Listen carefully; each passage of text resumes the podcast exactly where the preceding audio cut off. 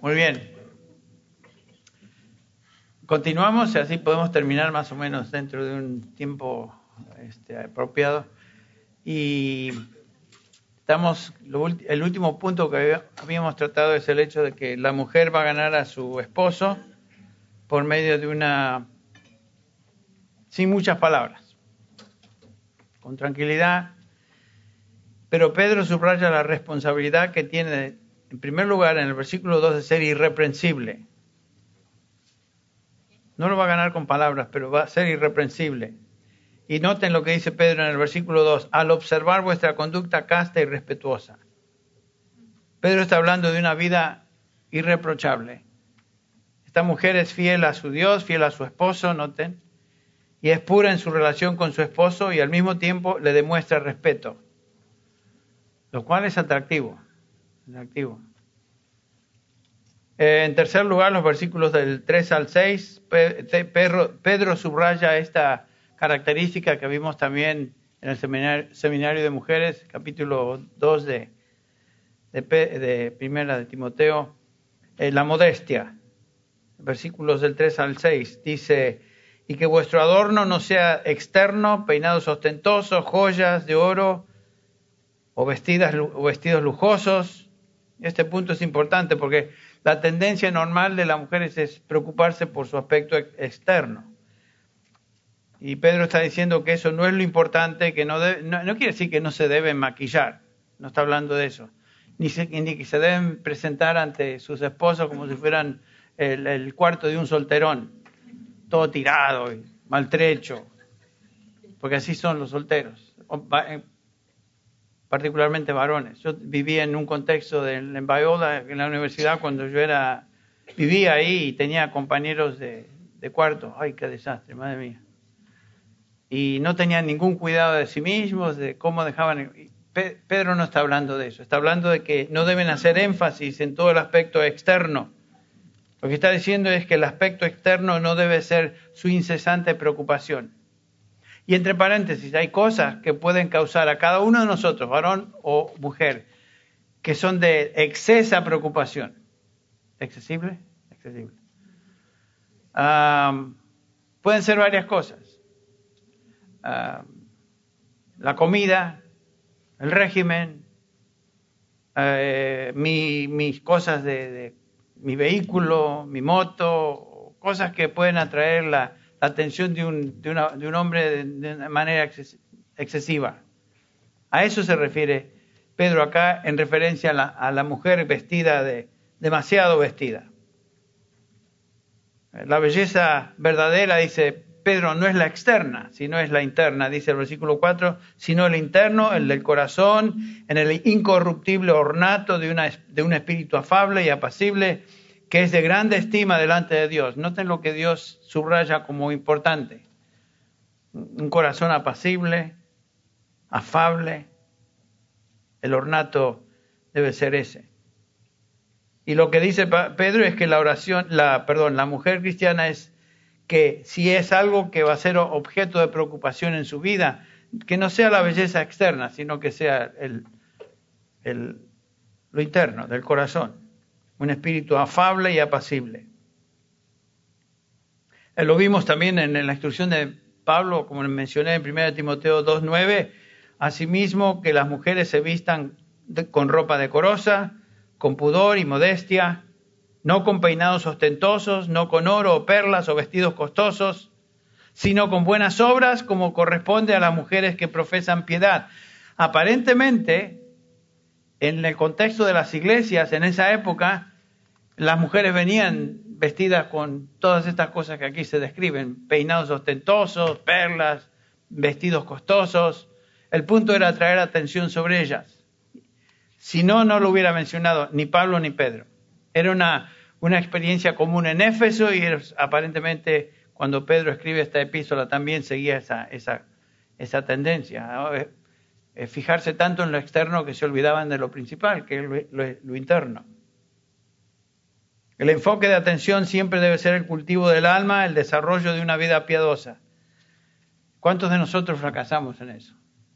Eh, estoy hablando de hombres o mujeres. Nos, eh, afanamos por cosas que son absolutamente secundarias y nos olvidamos como el Señor Jesús le dice a Marta, Marta, Marta, afanada estás por muchas cosas. ¿Se acuerdan el capítulo 10 de Lucas? Pero una cosa es necesaria, Marta.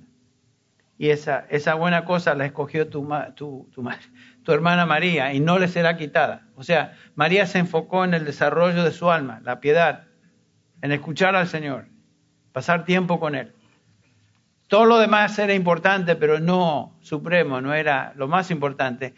Y ese es el problema nuestro, que le damos importancia a cosas, escuche bien si no es cierto, a cosas que son absolutamente secundarias y nos olvidamos de lo principal, de lo primario, que es nuestra relación con el Señor y el desarrollo, el cultivo de nuestra alma. El cultivo de nuestra alma, que es lo más importante. Yo, yo me estoy hablando a mí mismo, porque conozco mi tendencia a, pensar en la periferia y a dar importancia a cosas que son totalmente superficiales y olvidarme de lo principal. Eh, los hombres hicieron una pregunta entre varias, eh, ¿cómo desarrolla uno un cultivo de un tiempo devocional, el tiempo con el Señor? Porque aparentemente es una, es una lucha, es una lucha, todos tenemos esa lucha. ¿Cómo cultivar nuestra alma en, en el contexto de una relación personal y de cultivo espiritual en mi relación con el Señor. Es una lucha continua. Ahora, acá en el contexto del matrimonio, Pedro toca la exageración de ponerle atención a cosas secundarias, en el caso de la mujer, sus vestidos, sus peinados, sus perlas, etcétera, pero pueden ser otras cosas. En el los versículos 5 al 6, Pedro da la ilustración que la mencionó, ¿se acuerdan ayer Michael también de esta Sara? Versículo 5 dice, porque así también se adornaban, se adornaban en otro tiempo las santas mujeres que esperaban en Dios, estando sujetas a sus maridos. Y, aquí otra vez el énfasis de sujeción. Así obedeció Sara a Abraham, llamándole Señor, y vimos un poquito de eso. Ah, y vosotros habéis llegado a ser hija de, hijas de ella, si hacéis el bien y no estáis amedrentadas por ningún temor. Otra vez el énfasis es la manera interna de ser. Sara, dice acá, llamaba a Abraham, aunque no lo vimos en un pasaje, pero aparentemente esa era la, relación de Sara para con su esposo, eh, le llamaba Señor, Lord. Qué interesante que nuestras esposas nos, nos trataran así, ¿no? Y nos, con reverencia, nos dijeran Señor Henry, Sir Henry.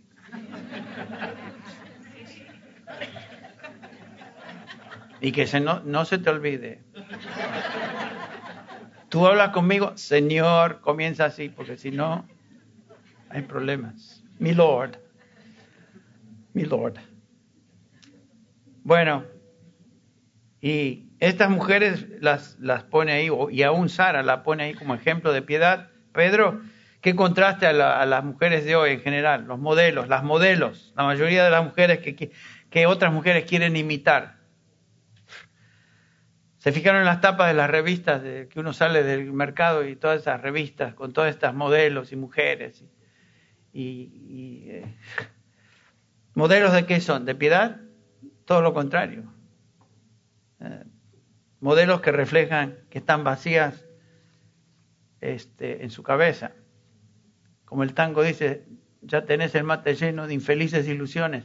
Y, y, la mayoría de la gente está lleno de tonteras en la cabeza. La preocupación obsesiva es la belleza física y el énfasis es lo seductivo. En todos estos ejemplos que di, que inspira no a piedad, sino todo lo contrario. Y por eso la sociedad hace. El que está encargado y detrás de todo esto es el diablo. El diablo quiere promulgar y, promover esos valores, que la gente lo consume y, y, si no nos cuidamos los creyentes también podemos caer en ese tipo de... Uh, y fijarnos en eso en lugar de, la piedad. Muy bien, aquí el, ejemplo de Sara, que sin duda Sara, hablando de eh, atractivo físico, sin duda Sara era una muy bella mujer. ¿Se acuerdan la historia de Abimelech? Que Abraham dice, decirle que, soy tu, tu, hermano, porque si le decís que soy tu esposo, Abimelech me... Porque aparentemente la, la iban a desear como mujer que muy bella que era Sara. Y él tenía miedo, se van a fijar en tu belleza física y a mí me, me cortan el gañote y se acabó mi relación. Digo, ya. Ese era el temor de, Abraham. ¿Y quién hizo lo mismo? Israel. Este, Isaac hizo lo mismo, ¿se acuerdan? Se ve que su esposa era muy bella. Y lo mismo, de tal padre, de tal palo, tal astilla, ¿no? Lo mismo hizo.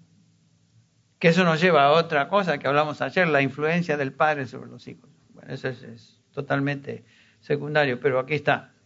La preocupación obsesiva de la belleza física y el énfasis seductivo eh, no es lo que Dios se fija, sino que Él se fija en el interior.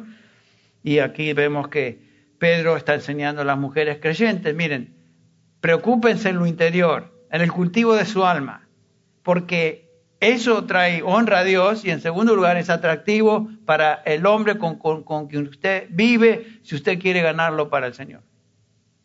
Eso es lo que se va a fijar el hombre. Esta Sara era una ilustración perfecta de una mujer sumisa que llamaba a su esposo, como aquí se lo menciona, Señor. Bueno, el punto es que Sara se convierte en un ejemplo para toda mujer. Y ahora, Pedro está enseñando eh, lo siguiente, es que si vas a ganar a tu esposo para Cristo, en primer lugar, que es el propósito soberano de cada persona que vive en una condición de, mixta en cuanto a fe, tu responsabilidad es el primer lugar, en primer lugar ser sumisa a Él, demostrando fidelidad, demostrando modestia, y la clave es la conducta de una mujer sin palabras, demostrando lo que vive a través de, siendo un ejemplo. Las palabras nunca van a, van a realmente a convencer a nadie. ¿Saben qué?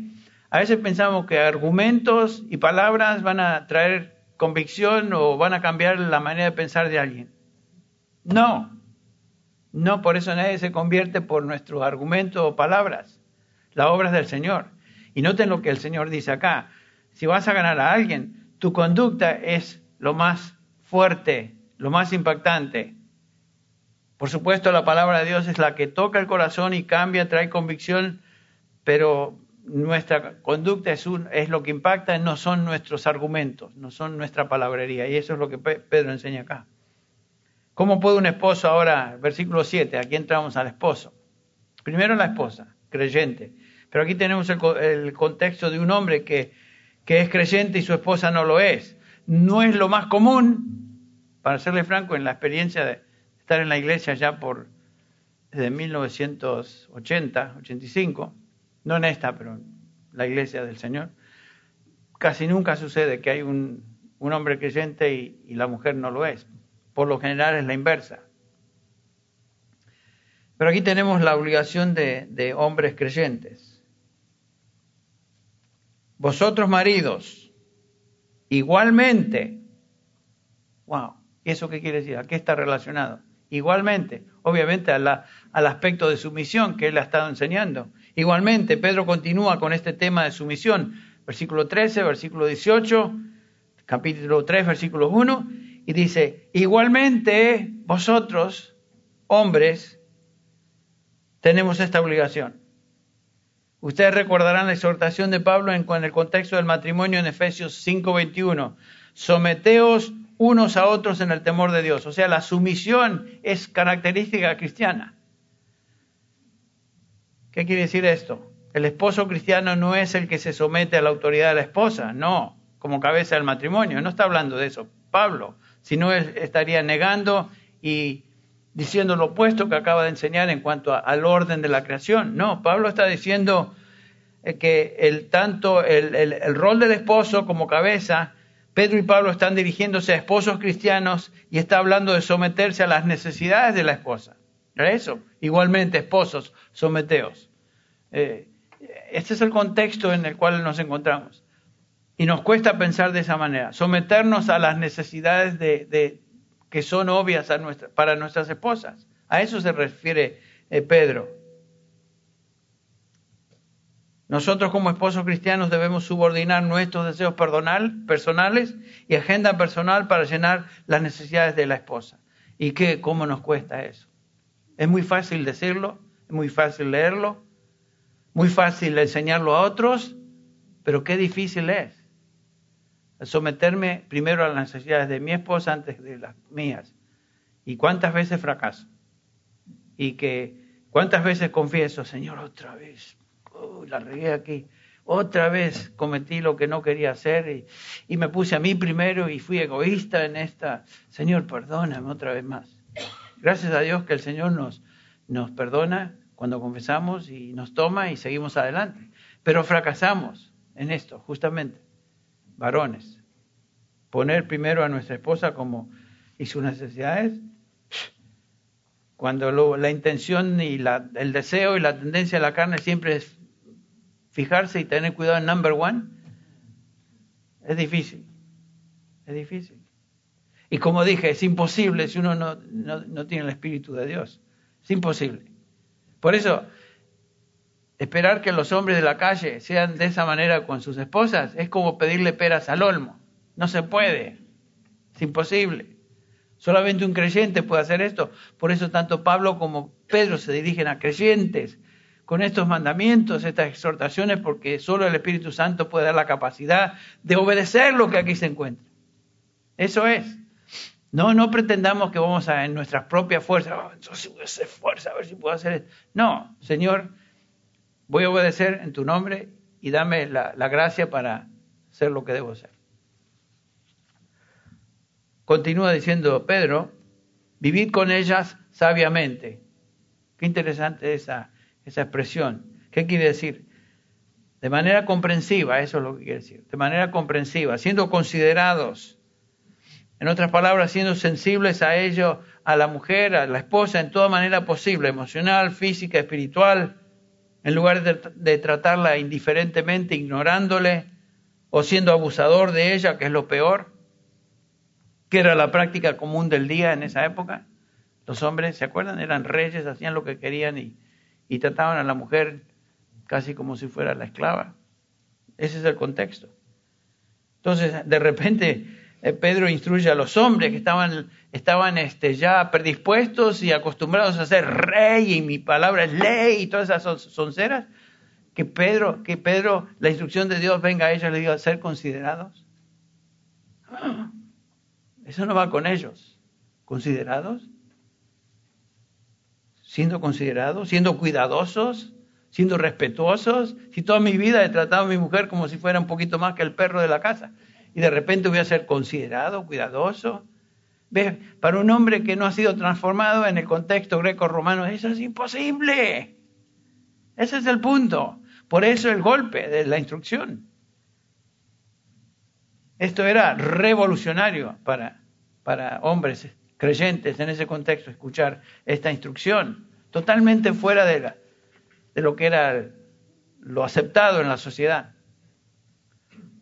Y después continúa diciendo en el versículo 7 de Pedro, considerarla como un vaso más frágil. Está hablando de una vasija de barro. Un vaso más frágil, que quiere decir que nosotros también somos frágiles. Porque dice más frágil. No es que ella es frágil y yo soy fuerte, no. Ella es más frágil por ser mujer. Y yo soy frágil. La mujer es más frágil, física y emocionalmente la mujer es más frágil. Dios dice, este es el diseño, este es el hombre, los, creo hombre y mujer, varón y hembra, y ese es, el, ese es el diseño, no se salgan de ahí. No, pero la mujer siempre quiere salir y el hombre quiere aplastar a la mujer. Ubíquense en el, en el rol que el Señor les dio, es lo que todos estamos viendo estos días. Ahora, noten que eh, Pablo eh, habla de la, cómo debemos tratar a la mujer. Lo, dijo Michael ayer, lo repetimos, porque nadie aborreció jamás su propio cuerpo, sino que lo sustenta, lo cuida, así como también Cristo a la iglesia. Y siempre el ideal es Cristo a su iglesia. Cuida, sustenta, protege, da alimento, etc. Y cuidamos a nuestras esposas dándole lo que necesitan, apoyo, sustento, protección, todo eso que hablamos ayer también. Y en tercer lugar, noten, Pedro menciona el aspecto de compañerismo ahora. Primero consideración, segundo cuidado y ahora compañerismo. Dándole honor como coheredera de la gracia de la vida. ¿Qué está diciendo ahí Pedro? la coheredera de la gracia de la vida. La gracia de la vida es el matrimonio, es la relación matrimonial, para que vuestras oraciones no sean estorbadas. Noten eso, qué interesante. Una esposa es una compañera en este don que es el matrimonio, esta gracia de la vida. Y entonces Pedro no está hablando de la gracia de salvación aquí. No está hablando de eso. Gracia quiere decir un regalo, un don. Lo que Pedro está diciendo es que como esposos cristianos debemos vivir con nuestras esposas como compañeras en este contexto que es la gracia de la vida, que es el matrimonio. Somos compañeros en ese sentido. Distintos por diseño, iguales en cuanto a valor de Dios, delante de Dios. Pero somos compañeros en esto. Ah, le, haré ayuda idónea, dijo el Señor a, Adán, porque necesitaba una compañera. Necesitaba una compañera. Necesitamos eso. Y nos complementamos unos a otros. Este es el trato que una mujer debe tener por parte de su esposo cristiano. Este es el trato que un esposo debe extender a su esposa, no importa cuál, fue, cuál fuera la respuesta de su esposa. Otra vez, solo un cristiano puede hacer eso. Solo un cristiano puede hacer eso. Y no tener por qué. La razón que aquí nos da Pedro es para que vuestras oraciones no sean qué? Estorbadas. Estorbo. Eso no quiere decir suegra, quiere, quiere decir que, que impiden. Algunos de ustedes los veo así cabeceando. Hay que decir algo para a ver si todavía viven. Algunos de ustedes están pensando en el almuerzo y la siesta que se van a pegar al rato. Ok. ¿Por qué? Para que sus oraciones no sean estorbadas. Ahora, ¿cuáles oraciones? En general nuestra vida de oración es estorbada si no somos obedientes al Señor. No hay duda de eso. Si somos desobedientes, y, tenemos, queremos orar a Dios, pero estamos siendo desobedientes y no prestando atención a lo que Él dice, esa oración no llega ni al techo. Empezamos primero con confesión de pecado, pidiendo que el Señor limpie, nos limpie, confesando nuestros pecados, Él nos da perdón y limpieza de toda nuestra maldad, y después oramos. Pero acá en particular, posiblemente la, la, oración que este hombre está elevando a favor de su esposa es que el Señor la traiga a salvación. Es posible que esa sea eh, la oración principal que Pedro tenga en mente acá, la oración a favor de eh, la vida eh, espiritual de su esposa, que él reconoce que no es creyente. Entonces, aquí nos enseña algo. Debemos estar rogando que el Señor toque esa vida. Debemos estar rogando al Señor que el Señor toque la vida de, de seres queridos, nuestros, hijos, hijas, y orar y ser testimonio, y orar y ser testimonio, y confesar nuestros pecados, y que otra vez lo, que vean sea una conducta digna de lo que debe ser un cristiano, pero orar. Y que esas oraciones no sean estorbadas, dice acá. Bueno, sin duda este hombre está orando por la salvación de su esposa y, y si él está siendo un tipo desobediente y siendo lo opuesto de lo que Dios demanda de él, por más que ore, no pasa nada. Bueno, ¿cómo debemos vivir en una relación matrimonial desigual, por decirlo así, mixta? Para el esposo o la esposa cristiana la respuesta se resume así. Viviendo una vida ejemplar que comienza con sumisión, sujeción. Eso es lo que el apóstol Pedro nos está enseñando. Una, una vida que, que demuestre ser humilde, sujeta, al Señor primero y a lo que Dios demanda de nosotros. Qué lindo es ver una persona humilde, ¿no? Una persona que no busca ser prominente, que no, busca ser el, que sale en la foto siempre, o la que sale en la foto siempre, sino que es un hombre una mujer que son, humildes. Eso no, les parece, no, les, no lo ven como algo atractivo, claro que lo es. Y Pedro dice, ¿quiere ser de atractivo espiritual a otros que te rodean, sé sumiso. Sé sumiso al gobierno, sé sumiso al, al, jefe en el contexto laboral y sé sumiso en particular en tu relación familiar, uno para con el otro. Y el Señor este, obra de esa manera. El Señor obra a través de nosotros, pero no independientemente de nosotros. Eh, Dios nos salva por su gracia soberana, sin nada que ver con nosotros, pero nos salva por la fe. Eh, nadie va a ser salvado fuera de la fe o aparte de la fe. Nadie va a ser santificado aparte de la palabra de Dios, aparte de dedicarse y, y estar metido, familiarizado con la palabra de Dios. Esa es nuestra parte. Ocupados en vuestra salvación con temor y temblor. Eh, y Pablo agrega también, porque Dios es el que obra en vosotros, tanto el querer como el hacer, pero no aparte de nosotros. Es en nosotros, pero no aparte de nosotros. No es que Dios está aquí obrando, Henry, ahí está él, voy a orar con él, voy a orar con él, lo muevo aquí, lo muevo. De alguna manera, Henry, Josué, Bárbara, Susana, lo que sea, obra con nosotros. Independiente, Él es soberano, Él hace lo que quiere, lo sabemos, pero obra usándonos como medios, vasijas de bendición a otros. Y el contexto acá es un contexto evangelístico, en el contexto del matrimonio mixto. No a pesar de nosotros, no fuera de nosotros, sino con nosotros, envueltos en esto. Entonces, a la luz de lo que hemos estado viendo ayer y hoy, y lo que en particular vimos hoy, hago esta pregunta y aquí no importa si tu cónyuge, cónyuge es creyente o no es creyente, la respuesta es obvia para ti. Es esta. Vamos a hacerlo para mí, para mí, nosotros, o yo, personal. ¿Qué testimonio estoy dando ante mi, mi, mi cónyuge? ¿Qué impacto estoy teniendo en mi, en mi cónyuge, ya sea esposo o esposa? ¿Lo estoy atrayendo al Señor? ¿Lo estoy atrayendo al, al, Evangelio? ¿Lo estoy atrayendo a ser un hombre o una mujer piadosa? ¿O lo estoy, con mi conducta, como manera de hacerlo, le estoy, le estoy vacunando en contra del, del Evangelio? Le estoy haciendo que rechace. Porque, ¿de qué vale ser espiritual y santo si tú eres así? ¿O de qué vale ser creyente si tú te comportas?